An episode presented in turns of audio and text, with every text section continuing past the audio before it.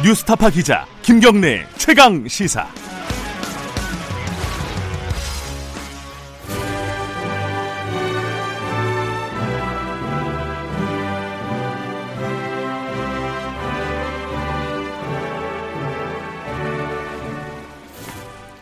네, 김경래 최강 시사 2부 시작하겠습니다. 매주 금요일 어, 전국의 가장 뜨거운 현안을 여야 의원 두 분과 이야기 나눠보는 시간입니다.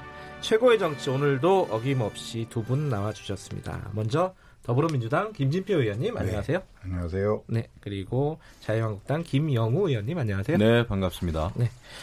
어, 김경래 최강 시사는 유튜브 라이브로도 함께하고 계십니다.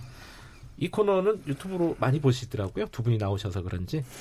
저만 나오면 잘 안 보는데. 샵 9730으로 문자 보내주시면 제가 대신 질문해 드리도록 하겠습니다. 어, 짧은 문자는 50원이고 긴 문자는 100원 들어갑니다. 스마트폰 애플리케이션 콩 이용하시면 무료로 이용하실 수 있습니다. 제가 어, 1부 시작하면서 저기 어, 퀴즈 퀴즈라고 해야 되나 냈는데 그 문자로 보내주신 분 중에 2020님이 말씀해 주셨어요. 그 황지우의 나의 누드. 어, 김경래 기자는 너무 진행을 잘하는데 뭔가 감성적일 때는 어색해 하는 것 같아요. 어, 그런가요? 예, 제가 감성적이지 못해서 제가 2020님에게는 따로 전화를 드리도록 하겠습니다. 어, 오늘은 사실은 총선 얘기를 해야겠죠, 그죠? 총선 얘기를 해야 되는데 뭐 한 말씀씩만 듣고 넘어갈까요? 일부에서 그 저희들이 어제 교육부에서 발표한 그 학 그 자사고 외고 음. 어. 일괄 전환 폐지라고 해도 될 것 같기도 하고 일괄 전환이라고 얘기해도 될 것 같고요.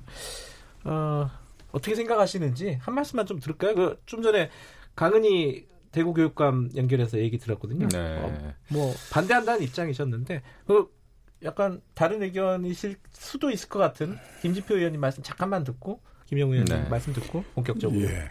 이제 교육의 다양성이라고 하는 것은 네. 필요한데 네. 네. 문제는 몇몇 학교가 우수한 학생을 다 뽑아가는 잘못된 선발 시스템. 그러니까 네. 자사고나 외고나 이런 데가 어, 특차 모집이라 그래가지고 먼저 뽑고 나머지를 일반 고등학교에 배정하는 이런 시스템은 잘못됐다고 생각합니다. 음흠. 그러나 이제 우리가 어차피 사립학교가 많기 때문에 네. 사립학교들의 그 사학의 권학 이념에 맞는 그러한 특색을 살린 교육은 필요한데 그런 선발 시스템을 차별화하는 이런 의미의 자사고 특목고는 언제고 정리돼야 되고 네. 그동안 역대 정권이 쭉 그렇게 노력을 해왔죠. 예. 그 김영우 의원님께서도 한 말씀 듣고. 예. 네, 교육은 정말 백년지 대계인데 5년 단임제 정권이 이렇게 고등학교 시스템을 쥐락펴락하면서 마음대로 하는 것은 네. 어, 교육 정책이 아닙니다. 정책이라고 할 수가 없어요. 예. 이렇게 되면은 분명히 아마 강남에 있는 학교만 좋아질 겁니다. 아, 그렇게 되면은 이것은 모르겠습니다. 이번에 이런 정책이 나오게 된 계기도 아마도 조국 전 장관 딸의 부정 입시, 특혜 의혹 이것 때문에 불거진 거 아니겠어요? 어, 하지만 교육 정책을 이렇게 그냥 아, 어떤 그 이슈를 덮기 위해서 한다는 느낌을 지금 가지고 있어요. 저는 지금 교육부의 교육 정책은 정책이 아니라고 봐요. 이것은 정말 아, 대한민국 교육을 더 혼란스럽게 만드는 것이다. 아주 잘못된 일이죠. 총선용이라는 말씀이신 것 같은데. 아, 그럼요. 네, 그걸 어떻게 지방자치단체별로 네. 교육 경쟁을 해야 되는 것이 선진국의 일반적인 그런 지방자치의 모습이거든요. 네. 근데 우리는 지방자치단체 장이 교육에 관한 권한이 전혀 없어요. 그 문제부터 먼저 헌법 개헌을 통해서 부여해 주어서 예, 지금 김영우 의원이 걱정하시는 강남에만 좋은 제도다 이렇게 돼서는 안 되죠. 그래서 네. 전국의 교육 경쟁을 자치단체장이 최우선으로 할 수 있는 시스템을 만들어 줘 가면서 이 제도는 단계적으로 추진해야 된다고 생각합니다. 어제 이 얘기는 여기까지만 할게요. 네, 총선 얘기로 들어가겠습니다. 오늘 본론으로. 어, 총선 기획단이 양당에서 떴습니다. 어, 이제 본격적으로 이제 총선 채비 갖춰 나가는 과정인데 이 기획단 구성 놓고 약간 말들이 있어요. 많죠. 민주당 같은 경우는 그래도 겉에서 보기에는 여성들, 청년들 배치가 좀 골고루 예. 된 편입니다. 자유한국당은 좀, 어, 약간 현역 의원들 위주? 그리고 약간이 아니라 많이죠. 네. 그리고 여성 의원 여성은 딱 전희경 의원 한 네. 번만 들어가셨고 청년들이라고 하기에는 좀 보기가 좀 힘듭니다. 이런 부분 어떻게 봐야 돼요? 내부적으로도 좀 말들이 있지 않아요? 예, 근데 확실히 민주당은 네. 그참 전략적이에요. 보면은 이제 좀 전에도 말씀드렸습니다만은 이 조국 전 장관을 많은 이제 민주당 의원님들이 호위무사처럼 비호해 왔잖아요. 네. 근데 그런 물을 빼기 위한 노력이 엿보입니다. 금태섭 의원을 아, 총선 기획단에 이제 구성원으로 배치하는 거 보고 아, 좀 다르다. 우리하고는 이런 생각을 합니다. 그 총선 기획단 그 이미지만 놓고 봤을 때는 저희가 사실 좀좀 밀렸습니다. 예, 솔직히 말씀드리면 밀렸다. 예, 예. 하지만은 이제 예, 좋은 그 총선 기획단은 말 그대로 총선을 기획하는 네. 예, 그런 그 조직이기 때문에 제대로 된 총선 기획을 하는 것이 무엇보다 중요하다 생각하고요. 어, 박맹우 사무총장도 이제 그런 얘기를 좀 했습니다마는 아, 정말 개혁 공천 확실히 해야 되죠. 우리는 지금의 토양에서는 총선에서 제대로 된 열매를 맺을 수가 없습니다. 이것은 황교안 대표도 이제 얘기를 하셨는데 이 토양 자체를 갈아엎지 않으면 에, 열매를 맺을 수 없다. 그리고 뭐 황교안 대표 그런 얘기까지 했더라고요. 이 나무가 열매를 맺기 위해서는 꽃을 버려야 된다. 네. 또 에, 강물이 바다로 흘러가기 위해서는 강을 떠나야 된다 그러는데 아, 맞는 말씀이에요. 저희는 에, 모든 현역 국회의원들은 백의종군할 자세를 가지고 네. 총선에 임해야 된다 생각을 하고요. 뭐 끝까지 지켜봐 주십시오. 우리는 에, 좌파 정책, 좌파 정권이 망친 대한민국을 바로 세우기 위해서 이제 범보수 대통합이라고 하는 시대적 사명을 완수하면서 꼭 개혁을 해야 된다 이런 생각을 하고 있죠. 보수 대통합 얘기 조금 이따 할 텐데 뭐 그러시죠. 예, 김, 김진표 의원님 말씀 좀 한마디 듣고 넘어가야 될것 예, 뭐 같아요. 뭐 총선 기획단은 심지어는 보수 성향의 언론까지도 민주당에 더 후한 평가를 줬고 또 한국당 내에서 김영우 의원 지금 말씀처럼 여러 의원들이 비판적인 의견을 냈더라고요. 예. 근데 우리는 이제 당원에 충실하게 3분의 1 어떤 위원회든지 3분의 1은 여성으로 한, 한다는 당원이 네. 있어요. 그리고 이번에 돋보이는 것은 예, 2030 세대가 4명이나 포함되어 있었으니까요. 15명 중에. 그럼 반면에 이제 한국당은 결국 그 한교안의 사람들로만 구성된 것 아니냐 이런 비판이 당내에 있는 것 같고요. 그다음에 이제 금태섭 의원을 우리 저 이 중용했다 하는 것은 이런 면이 있다고 봅니다. 총선이라는 것은 우리 대한민국의 정, 선거 지형이 항상 보수 30, 진보 30, 뭐 중도, 중도? 40 예. 그렇게 얘기하지 않습니까? 근데 선거 특히 국회의원 선거라고 하는 것은 에, 이제 어느 지지 정당이 없는 국민들을 누가 더 많이 에, 호소력 있게 에, 그 득표할 수 있느냐 이거기 때문에 그러려면 어, 대섭 의원이 민주당의 적극적 지지층들은 뭐 좀 싫어할지 몰라도 그러나 어, 우리 민주당에 대해서 다소 비판적인 생각을 갖고 있는 사람들의 목소리는 대변해 줄 수 있거든요. 네. 총선 기획단이라는 건 바로 그런 점을 노리려는 기, 획을 해야 된다는 점에서 저는 잘한 일이라고 생각합니다. 음. 잘하신 것 같아요, 저희가 예. 뭐 이렇게 두 분이 합의가 되니까 별 재미가 없군요.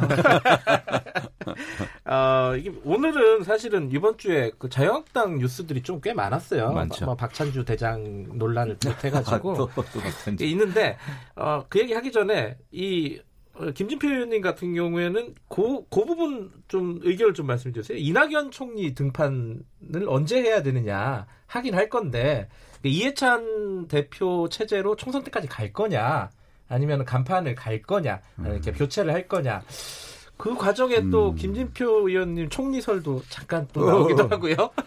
우선, 어떻게 어떻게 보세요 이 부분? 우선 이제 이해찬 대표 체제에 대해서 어.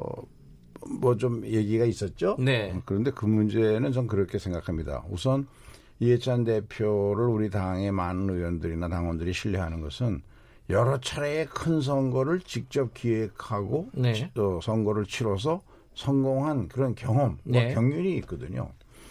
그러니까 딱 문제가 터지니까 이해찬 대표가 기자회견을 통해서 한 일이 이제도 내가 직접 많이 영입하고 또 정책도 다듬어서 공약도 만들고 당정 간 협의도 더 철저히 하겠다. 그리고 총선기획단 바로 구성해서 발표했거든요. 근데 그런 일련의 과정을 지켜본 박지원 소위 정치 구단이 아 이, 이해찬 대표 하는 거 보니까 나보다 한 수 위다. 뭐 아. 이런 말씀을 하셨더라고요. 그런 점에서 앞으로도 자유주의라고 믿습니다만은 그럼 선거라는 것은 자기 당이 가지고 있는 모든 자산 중에 총 유리한 걸 다 써야 되니까 예. 이낙연 총리 또한 대선 후보 지지율 1위고 좀 합리적이고 좀 신뢰가 간단 말이죠. 믿음직하게 국민들이 많은 분들이 네. 생각하니까. 그런데 문제가 하나 있는 게 그 총리 이제 어, 이, 이 이낙연 총리를 언제 영입할 거냐. 네. 이거를 선거 며칠 앞 몇 달 앞둬 놓고 있는 이 시점에서 영입을 하면 후임 총리 청문을 놓고 틀림없이 야당이 뭐 치열하게 우리 조국 측 그런 그 사전의 팔뚝같이 다 끌어들여서 먼지털이식 그런 저 정쟁 수단화 할 텐데. 네.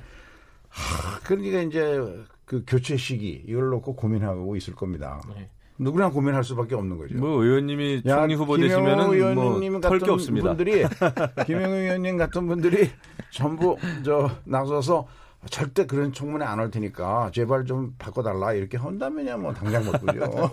안 바꾸면 좋은 거 아니에요? 그 자유한국당 입장에서는?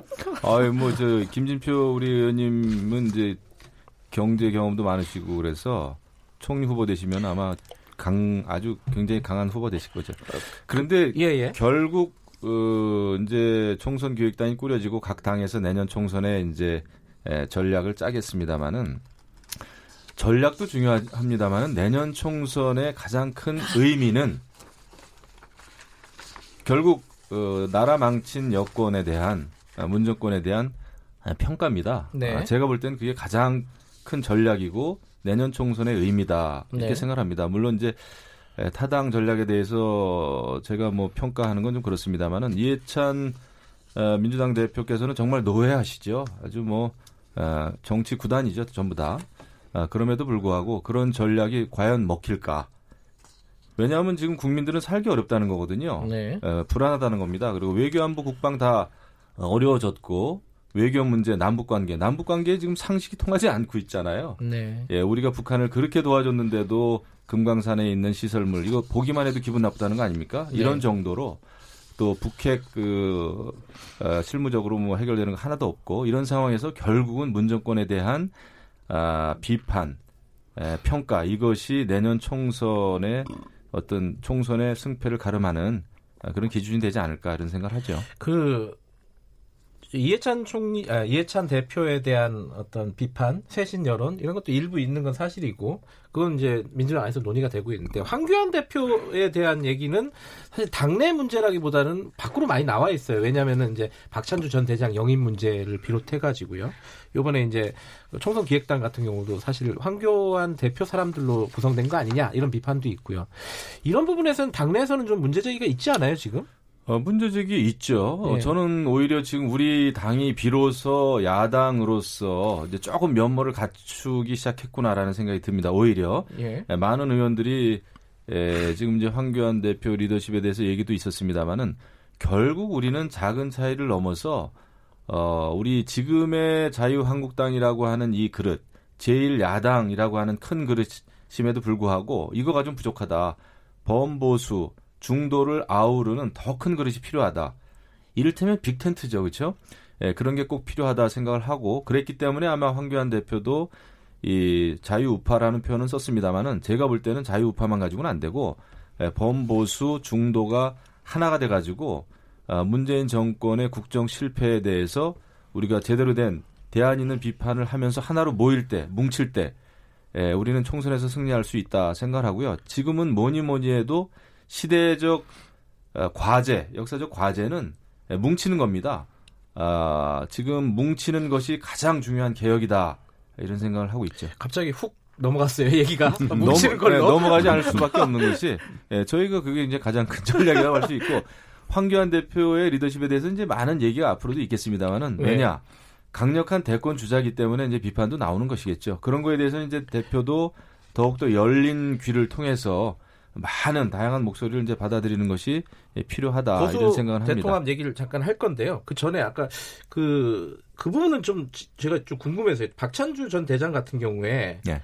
어 사실 영입이 보류가 된 상황이고 명확하게 안 하겠다라고 계속 얘기를 안 하고 있어요. 자유한국당에서. 그게 뭔가 여지가 있는 겁니까? 아니면은 뭐 황교안 대표가 찍었기 때문에 얘기를 못 하는 거예요? 이거 어떻게 되는 거예요? 영입하면 안 된다고 봅니다. 뭐 아, 제, 제, 생각입니다만은 예. 왜냐하면 제가 이제 국방위원장 때 그 벌어진 일인데 물론 이제 본인은 굉장히 억울한 그 군인이에요. 억울한 네. 대장입니다. 평생을 이제 국방에 헌신해 온 훌륭한 군인이면은 틀림이 없지만 네. 또 공관 뭐 갑질을 하고 하는 혐의는 이제 무혐의 다 처리가 됐는데 네. 또 이제 부인이 아직 이제 재판을 받고 있는 이런 상황이죠. 네. 아, 지금 그 박찬주 대장이 그 영입에 있어서 논란의 중심에 서는 것은 아주 우리 자유한국당으로서는 에, 실수한 거다 음. 이런 생각을 합니다. 우리는 에, 보수 특히 이제 중도 어, 무당층한테 어필할 수 있는 에, 그런 인물들이 많이 있고 우리는 이제 스타 중심의 스타 중심의 또 특권층 중심의 판검사, 교수 이런 분들을 영입의 대상으로 어, 삼는 것은 저는 옳지 않다고 봐요. 어, 10월 광화문 국민항쟁에서 보였듯이 나라를 걱정하는 많은 일반 국민들, 보통 사람들이 광화문에 모이지 않았습니까? 나라를 지키는 많은 훌륭한 각 분야에서 정말 자수성가한 분들, 조국 전 장관의 특권층 이런 거하고는 아주 대비되는 아, 이런 분들이 많이 있거든요. 그런 알겠습니다. 분들을 영입하는 것이 에, 의미 있는 인재 영입이다 이런 생각을 하죠. 김영 의원님 의견이 궁금해서 여쭤본 건데 명확하게 말씀을 해주셨어요. 그 이, 저희 보수 대통합 얘기는 김지표 의원님이 먼저 좀 평가를 좀 해주시죠. 네. 지금 움직임이 어, 유승민 대표와 아, 유승민 의원과 황교안 대표가 지금 이제 어, 활발하게 움직이고 있는 상황이고요. 근데 밖에서 보기에는 아, 유승민 의원은 한국당하고 통합한다 그러면 아 모욕적이다 처음에 막 그랬었거든요. 음. 근데 마, 입장이 많이 바뀐 것 같기도 하고 요 움직임에 대해서 민주당 어떻게 평가하고 계시는지. 네, 우선 그 한교안 대표가 한 말은 핵심이 자유우파 빅텐트를 네. 만들기 위해서는 필요하면 한국당 간판도 내리고 뭐 자기도 자리에 연연하지 않겠다 이렇게까지 이제 던졌죠. 네. 어 그런데 어, 여기에서 분명하지 않게 얘기한 게 탄핵에 관한 문제를 어, 약간 흐렸어요. 네. 그동안 유승민이 3대 원칙이라고 주장해왔던 것을 다시 반복하고 있는데 그게 탄핵을 인정해야 된다. 네. 한국당은 해체되어야 한다. 네. 그리고 개혁 보수 기치로 하, 어, 서로 함께 새 집을 지어야 된다. 네. 그랬는데요. 이 선거 때마다 텐트 빅텐트론이 나오는데 많은 경우에 작은 여러 개의 텐트로 선거 치는 경우가 많았죠. 그러면 이 빅 텐트를 만들려면 네. 너 문제 가장 문제가 되는 저, 에, 장애가 뭘까? 제가 보기에는 탄핵에 대한 문제입니다. 지금 뭐 어, 자유한국당 아니죠. 자유한국당은 뭐 탄핵 뭐 오족 뭐 이거를 청산하지 않으면 아, 자유한국당이 아니라 저 우리 우리 공화당인가? 네, 우리 공화당. 어, 그러고 예. 자영당 안에도 사실상 탄핵의 친박계 성향을 가진 분들이 상당수가 있고 네. 이런 거를 고려했는지 안 그러면 황교안 대표 스스로가 좀그 박찬주 씨를 1호로 입영하려 저 영입하려다는 것을 보면 근데 이게 박찬주 씨가 바로 삼천교육대 발언을 했단 말이죠. 이게 사고가 이게 우리 공화당적 사고 내지는 정광훈 목사 같은 사고를 가진 사람이 이게 70년 전에 있었던 삼천 교육대를 우리 국민들이 지금 2020년 지금 들어야 되는가. 네. 근데 그런 사람을 인재영이 위로로 하겠다는 것은 황교안 대표의 그런 에, 정서, 공감 능력 이거를 지금 말해주는 거라서 이런 걸 종합해 볼 때 과연 하나의 빅텐트에 황교안 대표가 결단을 내릴 음. 때가 왔다고 생각합니다. 이, 이 문제는 어, 우리 공화당이나 정강호 목사 같은 그런 극단적인 극우 보수 세력까지도 다 빅텐트에 몰, 모으려고 하는 거냐? 음. 그런 빅텐트로 해가지고는 우리 선거에서 야당은 좋죠. 아, 저 우리 여당은 좋습니다. 좋아요? 아, 좋죠. 그렇게 빅텐트에 어. 다 모이면 아, 저 대구 경북은 25석 밖에 안 되고 영남이 40석, 65석이지만 수도권 122석. 거기 수도권의 국민들이 그걸 그런 대한 그런 보수를 대한 보수라고 생각할 수 있겠습니까? 알겠습니다. 그 유승민 의원 쪽하고 네. 어잘 대화가 될 것 같아요. 예상을 하신다면 곧 내부적으로 좀 잘 아시니까 김영훈 의원님께 좀 여쭤볼게요. 그 정치적 대통합이라고 하는 것은 말처럼 쉬운 건 아니에요. 솔직히 말씀드리면 네. 저는 이제 강력하게 대통합해야 된다고 이제 주장은 하고 있습니다. 여기에서 통합이 되기 위해서는 자기가 가지고 있는 걸 내려놔야 됩니다. 네. 에, 그런 자기 헌신, 희생이 없이 어, 자기 거를 그냥 가지고 통합하겠다 그랬을 때는 국민도 믿지 않고 어, 통합도 되지 않겠죠. 이제 그런 이제 큰 숙제가 남아 있습니다. 그럼에도 불구하고 저희는 무조건 아까도 제가 반복적으로 말씀드리고 있습니다만은 좌파가 만, 망친 대한민국 이거 범보수 중도가 살리기, 살리기 위해서는 작은 차이를 넘지 않으면 우리는 아무것도 할 수 없다. 아, 그래서 지금 이제 에, 유승민 대표도 뭐 세 가지 조건 뭐 이런 거 이제 네. 얘기를 했습니다만은 뭐 다 좋습니다. 아, 그런데 황교안 대표가 그저께 선언을 했다고 봐요. 과거에 잘못된 것에 대해서 아, 과거에 대해서 우리는 아무도 그 책임으로부터 벗어날 수 없다. 모두가 책임이 있다. 예, 그런 정신으로 하지만 과거에 대해서 시시비비를 가리는 것은 우리는 지는 게임을 하는 것이죠. 예. 예 미래지향적으로 어, 내년에 문재인 정권을 제대로 심판하기 위해서는 우리가 뭉치는 것이 답이다. 아, 그런 거 그것보다 더 중요한 지금 명분과 가치가 있을까요? 아, 지금은 이제 자유민주주의와 헌법적 가치를 지키고 대한민국을 지켜서 어, 정말 그 후손에게 물려주기 위해서는 우리 보수 내에서의 차이 무슨 탄핵이라고 하는 굉장히 뜨거운 감자가 있습니다만은 네. 그거는 우리가 탄핵을 했든 탄핵에 반대했든 찬성했든 결과적으로 정권을 빼앗겼기 때문에 우리 모두의 책임이다. 라는 것이 기, 본 어, 입장이 돼야 될 거다 이렇게 생각을 하죠. 탄핵에 대해서 어, 입장을 분명하게 하지 않은 상황에서도 합칠 수 있다 이렇게 받아들여도 되나요? 그렇게 해야 됩니다. 왜냐하면 탄핵의 아. 강을 넘자라고 하는 유승민 대표의 그 원뜻도 저는 그렇게 이해하고 있어요. 탄핵이라는 거에 대해서 시시비비를 가려보자 하면 그게 가려지겠습니까? 저는 알겠습니다. 안 된다고 봅니다. 우리가 부부간에도 어, 정말 해결 안 되는 일에 대해서는 얘기 꺼내지 않는 것이 오히려 답이다 생각합니다. 그, 근데 그, 그러면은 그 탄핵은 그렇다 치고 자유한국당 간판 내리는 것도 김영우 의원님 괜찮다고 보세요? 어, 그 황교안 대표도 얘기했잖아요. 저희는 음. 내년 총선에 이기 위해서는 발전적 해체까지도 생각을 해야 돼요. 예, 하나가 돼야 되는 건 없어서. 시대적인 선택이 아니라 필수입니다. 마지막으로 한국당 초선 의원들이 어, 삼선 의원 중진들에게 험지 출마해라 뭐 이런 얘기 했습니다. 삼선이시잖아요. 어떻게 보십니까? 초선이고 삼선이고 뭐 육선이고 저희는 백이 종군할 자세가 돼 있다. 저는 이렇게 보고 그런 네. 자세로 밀고 나가야 된다 생각하고요. 이것을 아, 이런 또 어떤 이번에 이제 총선을 자기 정치의 어떤 기득권을 살리려고 하는 정치적인 재기를 하겠다라고 하는 것은 굉장히 이기적인 자세다 생각하고 예. 우리는 모든 걸 내려놓을 자세가 돼 있습니다. 김영우 의원님 말씀이 많아진 건 오늘 이번에 자유한국당 이슈가 좀 많아서 그렇습니다. 음. 이해해 주십시오, 김기표 예. 의원. 제가 한마디 김영우 의원 말씀에 5초만. 대해서 어, 예. 5초 내에 반박할 게 하나 있습니다. 예. 그 친박이 망친 대한민국이라 그러는데 정확하게 얘기하면 친박. 여기까지.